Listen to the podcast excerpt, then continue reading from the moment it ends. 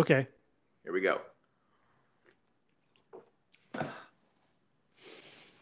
All right, here we go. Welcome back to another episode of Waking Up with Wandy, hosted by the Stock Showdown. I, your host, Wandy, here on a wonderful Thursday afternoon, March the 3rd, 2022, here in beautiful Sparta, New Jersey. My guest, however, on the complete opposite coast, uh, hailing from Reno, Nevada, we have Chandler Walker here with here with us this afternoon. Very excited to have Chandler. A little bit of background on Chandler. Uh, Chandler you know his entrepreneurial journey started after he graduated over there on the other side of the of the country from the University of Nevada uh, with a degree in biochemistry.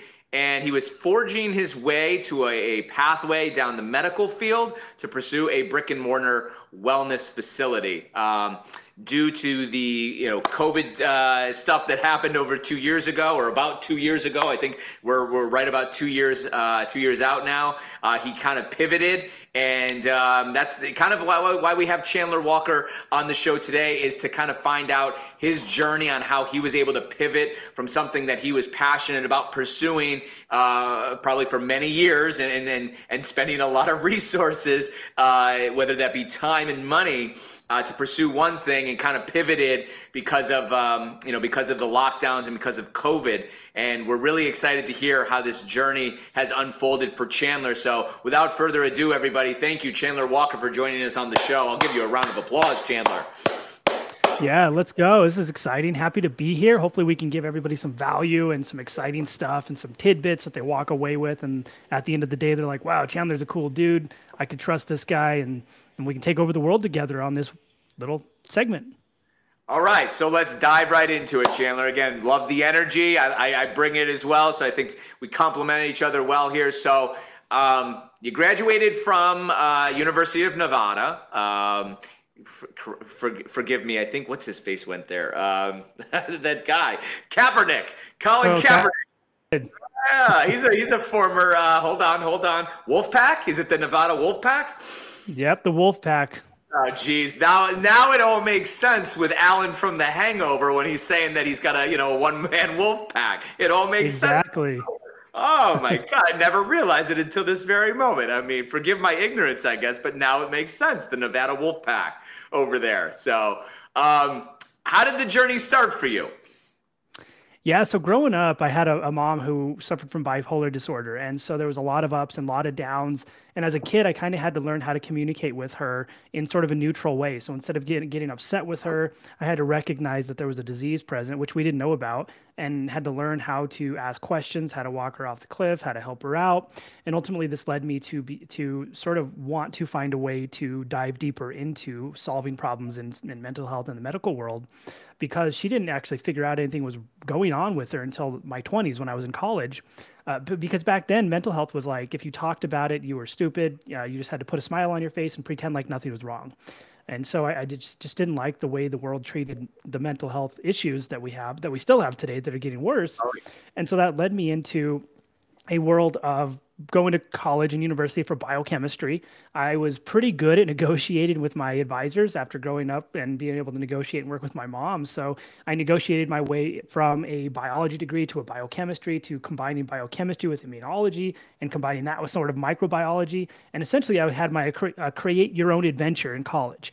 And so, um, a little tidbit to, to kids listening to this you can create your own adventure. And the key to doing that is communication. If you can communicate and not get angry and, and really come to an agreement with people, you'll get whatever you want. And I think that's one of the keys to really being successful.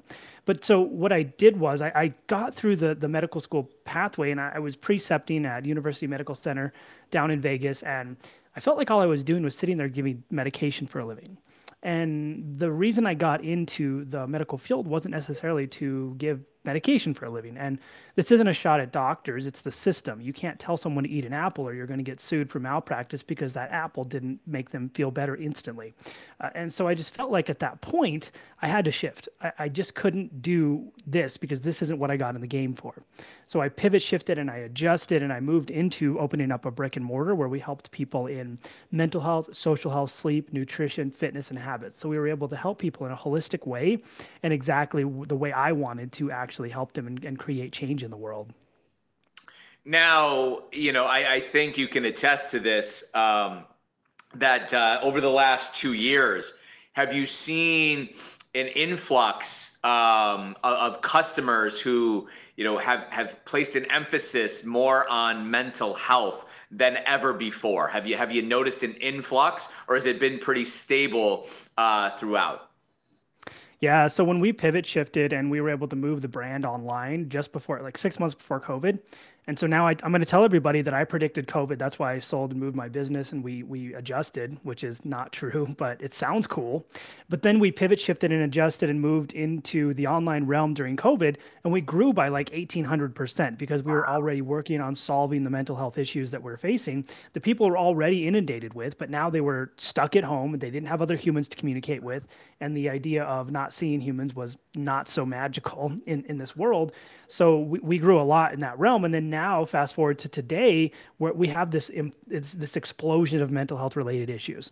The system can't handle it. Uh, it takes eight weeks on average to see a, a psychiatrist if you can even get in to see one or a psychologist uh, and so there's we don't have the capabilities to handle the problems that we're seeing today. So on our side and our private sector program, we're seeing people come to us all the time. They want to get past emotional eating patterns. They want to get past the thought of looking in the mirror and hating who they see. They want to get past so many different issues that they haven't been able to solve because they just there's no one there that can help them.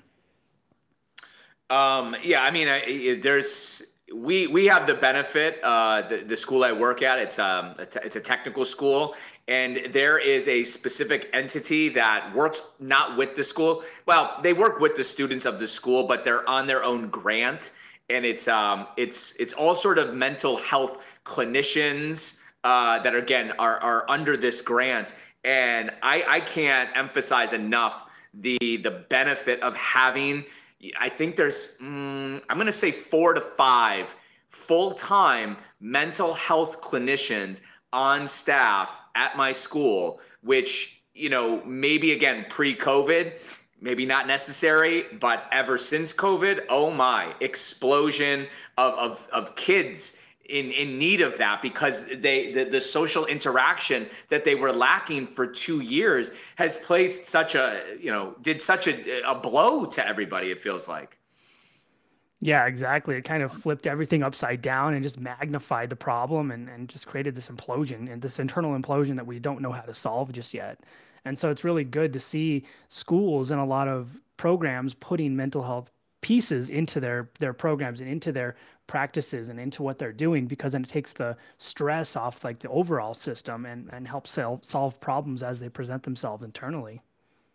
So now going back to you know your your your college education and the the way that you were able to basically create your your path it, it seems rather unconventional again correct me if i'm wrong the way that you were taking classes to kind of again mold it into what you really wanted to do. And you place an emphasis on strong communication with those professors and um, not again being deterred by by any sort of negativity that you, you basically took no for an answer did not take no for an answer. You kept pursuing to to get it into a way that fit what you wanted to do which kudos to you it sounds like you're one hell of a salesman Yeah, and I think that's the key growing up. Like in school, people always told me you have to do this one thing. You can't change your mind. You can't adjust. If you ask questions, you're you're dumb or something like that. And so, but I never kind of fell into that. I guess I can attest back to the communication with my mom and being a good salesman that it's okay to change your mind and it's okay to pivot shift and it's okay to adjust because I didn't really recognize what I wanted to do till post college when I was already in doing what I was supposed to be doing. And so I think one of the biggest things that you figure out is the better you can communicate. And in college, I saved all of my syllabuses. I saved every piece, every credit hour that I had and everything that defined what it was. So that way it was negotiation material to take to my advisors to show them how it made sense with what I wanted to do and then pitch my case. It was almost like pitching uh, investors for a startup. And they would always come out and be like, oh, all right, all right we're to let this one go. And then it was like 87 credits later, they're all let go and I'm able to do whatever I wanted essentially. So it's like, if you're, if you're good at this, if you can save your syllabuses, save everything you do, understand all the, like save the course materials and then present it and show how it, eh, how it makes sense in conjunction with what you want to do and what you want to move it to, they can't really say no because like on the other end, they're not really in science. They're not really that good at arguing. They're not to be able to rebut what you say. And so it's like you can do exactly what you want to do. You just have to be strong enough in your ability to communicate how you want it to look. So, again, I, I deal with high school students, and let's just say the art of negotiation, public speaking, um, the thought of rejection does not sit well with, uh, I'd say, a good majority of high school students. Um, how do we overcome that?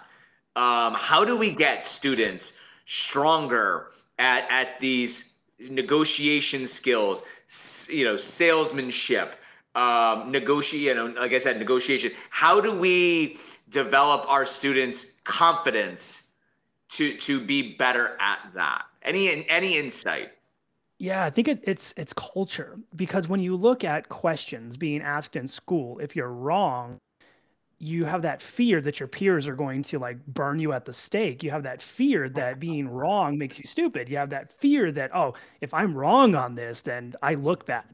And, and so I think what we have to do is we have to flip that upside down and ask people to answer questions wrong. Uh, Le- legitimately tell them to give us the wrong answers and then argue why that should be correct. Because that's a that's a beautiful strategy because what happens? They have to they get comfortable answering questions wrong. They get comfortable just answering questions. Then they get comfortable arguing their point, which puts them in a really neat place because then they learn how to argue a point that might not even be correct and be confident enough to get people to believe it, which I guess could lead to manipulation, but at the same time gets people confident enough to actually speak and to actually say, okay, I could be wrong, but here's why I could be right. That's uh, never heard that approach, but I kind of I, I think I might try to use that when I return back to school in in in, in three three and a half weeks. Is give the wrong answer and then defend it as if it were right. Now that speaks near and dear to me because I'm also well currently the debate team coach at, at my school, and I've been doing that for the last ten years. So I love a good debate, and you know I tell my students, look the topic that we debate, you might not necessarily agree with it, but you can debate the other side or you could debate for something you don't necessarily agree with. Um, if you can debate both sides, that just makes you a stronger debater. So I, exactly. I appreciate the insight. Yeah, it's huge. And and if you can learn to argue a point that's like, and you give them something simple too, it's like, tell me why two plus two is seven, and argue that point and then all of a sudden they create these these creative constructive dialogues to where they can argue a point that everybody thinks is incorrect but then people start second guessing and questioning themselves and so now you've created these like high class high level communicators who are going to go out in the world and argue their point and be able to do what i did in college and basically study whatever they want and still get credit for it towards a degree. wow, I think that might be the emphasis for the fourth quarter here. The marking period is negotiation and selling because all right. So one of my um, my uh, my juniors and seniors, they're in a virtual business. So it's a it's a fictitious business, but we we treat it as if it were a real thing. Like there there's actually sales. We document the sales. Uh, we we run it through QuickBooks. Uh, people get paid, you know, for for you know for their time. Uh, so there's payroll, uh, all that. So again, it, it's it's all the nuances of running a business. Um, in my absence, what I what I try to encourage my students to do is, if we're not making sales, we're not making money, and if we're not making money, eventually we're going to go out of business. Now, I guess it's hard to fully grasp because it's all again fictitious um, and your life does not actually depend on the success of the business. Your grade might, but your life your, your life will go on. Um, so what I challenged my students to do in my absence was make three outbound phone calls sales calls, if you will. They don't actually have to generate a sale, but give me at least three outbound sales calls per week, per person. Now, if it again results into a sale, even better. But there's been a lot of resistance with making these outbound sales phone calls. And the calls that they have to make are to other fictitious businesses that are doing the exact same thing with different products and services. So there are high school kids as well. So all these high school kids have to do is pick up the phone and call one of their peers, wherever those peers might be, and pitch them on buying this fictitious product. But again, there's been a lot of resistance. What kind of advice can you give to me or to these kids to just pick up the phone and to quote Leonardo DiCaprio from Wolf of Wall Street, pick up the phone and start dialing? So yeah, that's a good question. And I think one of the things that you you can do in this situation is instead of thinking about like oh and usually the fear here is rejection and it's the fear that I don't have the pitch right. And so right. what I say is it's not about the pitch, it's not about a canned statement. You just you just pick up the phone and when someone answers you say, "Hey, can, can you help me real quick?" And they'll say, "Oh yeah, yeah, with what?" Oh well i just have this this thing that i help people do and, and i don't know if you might be interested. You want to sound like sort of a bumbling idiot because then people will take you more seriously and you remove sales resistance. So the big thing that i think that these kids can think about is you don't have to be perfect on the phone. In fact the less perfect you are and the more quote unquote dumb you sound the more likely it is you're going to make the sale because you're removing a wall of sales resistance on these fictitious businesses. So instead of thinking about I have to pick up the phone and do this pitch. Just pick up the phone and ask if you can help. If, say, hey, can can you help help me real quick? And then that starts the conversation. You've already gotten deeper than most cold callers will ever get, which is like two or three seconds into the, the phone call. Uh, and so if you're afraid of this, just don't even just drop the worry, drop the pitch, drop the memorization. Don't even worry about what the other person's going to say. Just pick the thing up and say, "Hey, can you help me real quick?" Just yeah make it conversational. Like i you know i've said to you before uh before we got on chandler and i've said to all my podcast uh guests is uh, you know my, some of my guests have said all right um you know are we going to edit this? No this is not edited. This is strictly this is raw data raw footage. I'm not editing anything. I try to make this as conversational because i don't want to remove any of the authenticity that me and my guests, or my guests and I, excuse me, sorry, English teachers, they're my guests and I are putting for you, the audience, is I don't want to remove any of that. I want to be me. This is me. I'm putting myself out there. And if you don't like it, then turn the channel. Exactly. And the other thing to think about too in these scenarios is if you're afraid to pick up the phone, and if you're afraid to dial, and if you're afraid to talk to this fictitious human on the other end of the phone, you're probably going to be afraid when something else hard presents itself. And you're right. probably going to continue living in fear. And if you live in fear, you never make decisions. If you never make decisions, you never take chances. If you never take chances, you never win. If you don't win, you always live in mediocrity. So you kind of have to ask yourself, am I comfortable living in mediocrity or do I actually want to be something? Oof. Boom. That was, I can't Oh man, I I don't want to end the podcast on it, but that was unbelievable. I love what you just said there. Um, that was, I mean, everybody else, you know, everybody that's listening, boom, rewind and go back to like 18, 18 minutes right there or 1750. That was brilliant, Chandler. Thank you very much. Um, we do not want to live in mediocrity. So, bottom line, continue to push yourself, break down those boundaries, get out of your comfort zone, and take a chance, will you? Uh, so, thank you for that, Chandler. Now, um, let's talk a little bit about because it's a hot topic in my class. I'm sure it's a hot topic all over the place. Um, you've had some involvement. Uh, I guess a side hustle or on the side, whatever you want to call it, uh, you've been very involved in the crypto market. Yeah, exactly. So back in 2016, I think maybe late 2016, just before the 2017 bull market blew off the top, I was looking at Ethereum and I was like, oh, you know, this sounds cool. It might be, it might fail. It might be this thing that doesn't work. And I asked my partner, she was like, I have no idea. You make the decision. So I bought a bunch of Ethereum at $15 a coin. And then I bought a bunch of Litecoin at $15 a coin. And uh, turns out it was a really good decision. So that was another situation to where I was like, should I do it? I don't know. And my motto is, well, screw it, I'm going to do it anyway. And I did it anyway. And now that the initial, the first purchase, I made several in 2016, but the first one was $250, which was getting my feet wet. And at the, in this market right now, that's been worth about 50K. So I've been able to amplify the amount that that's gone up by like 20,000% just by making that one decision. And I, I, think the biggest thing you have to think about with crypto is you have to remove the emotion from the investments. And so if and I even I have a three year old daughter. We bought her. She has like a Bitcoin or half a Bitcoin or something, and we just sit on it. But the big thing you have to think about is you, you it's not chasing fast money. If you chase fast money, you get wrecked. People will buy it. They see it dump. They they sell out. They panic and they run away. And they, they their tears are red candles. So if you don't want your tears to be red candles, you just need to buy.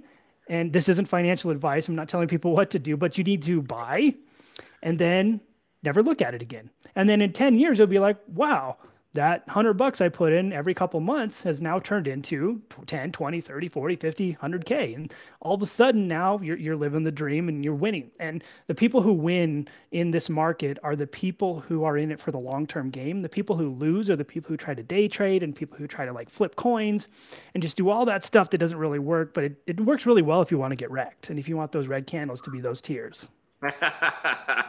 so no red candle tears, ladies and gentlemen. So again, long-term horizon, not you know, not financial advice, but I'm, I'm sure most financial advisors would tell you the same thing: is play the long game. You know, you're going to see volatility in crypto. You're going to see volatility in real estate. You're going to see volatility in the market, the stock market. Um, but if you look at the long-term historical averages over time, those have been asset classes that have generally outperformed um, most other asset classes. So you got again have to be in it for the long term, and I think most financial advisors would probably tell you the same. Exactly. Um, go ahead. Sorry.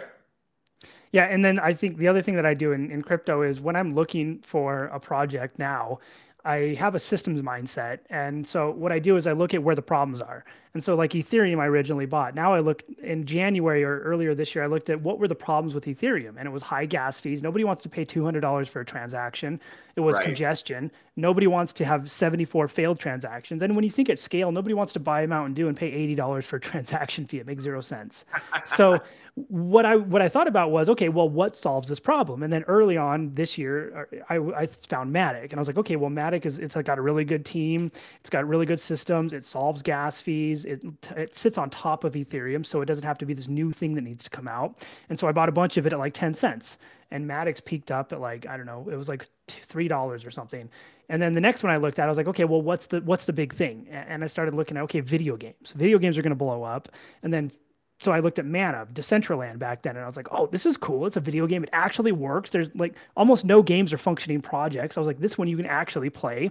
So then I bought a bunch of that at like 20 cents, and now that peaked up to like $4 and as soon as Facebook announced Meta. So I think one of the things that I look at too is what solves a problem that's a really big issue in the industry and, and what can we get in that can sort of actually totally solve this.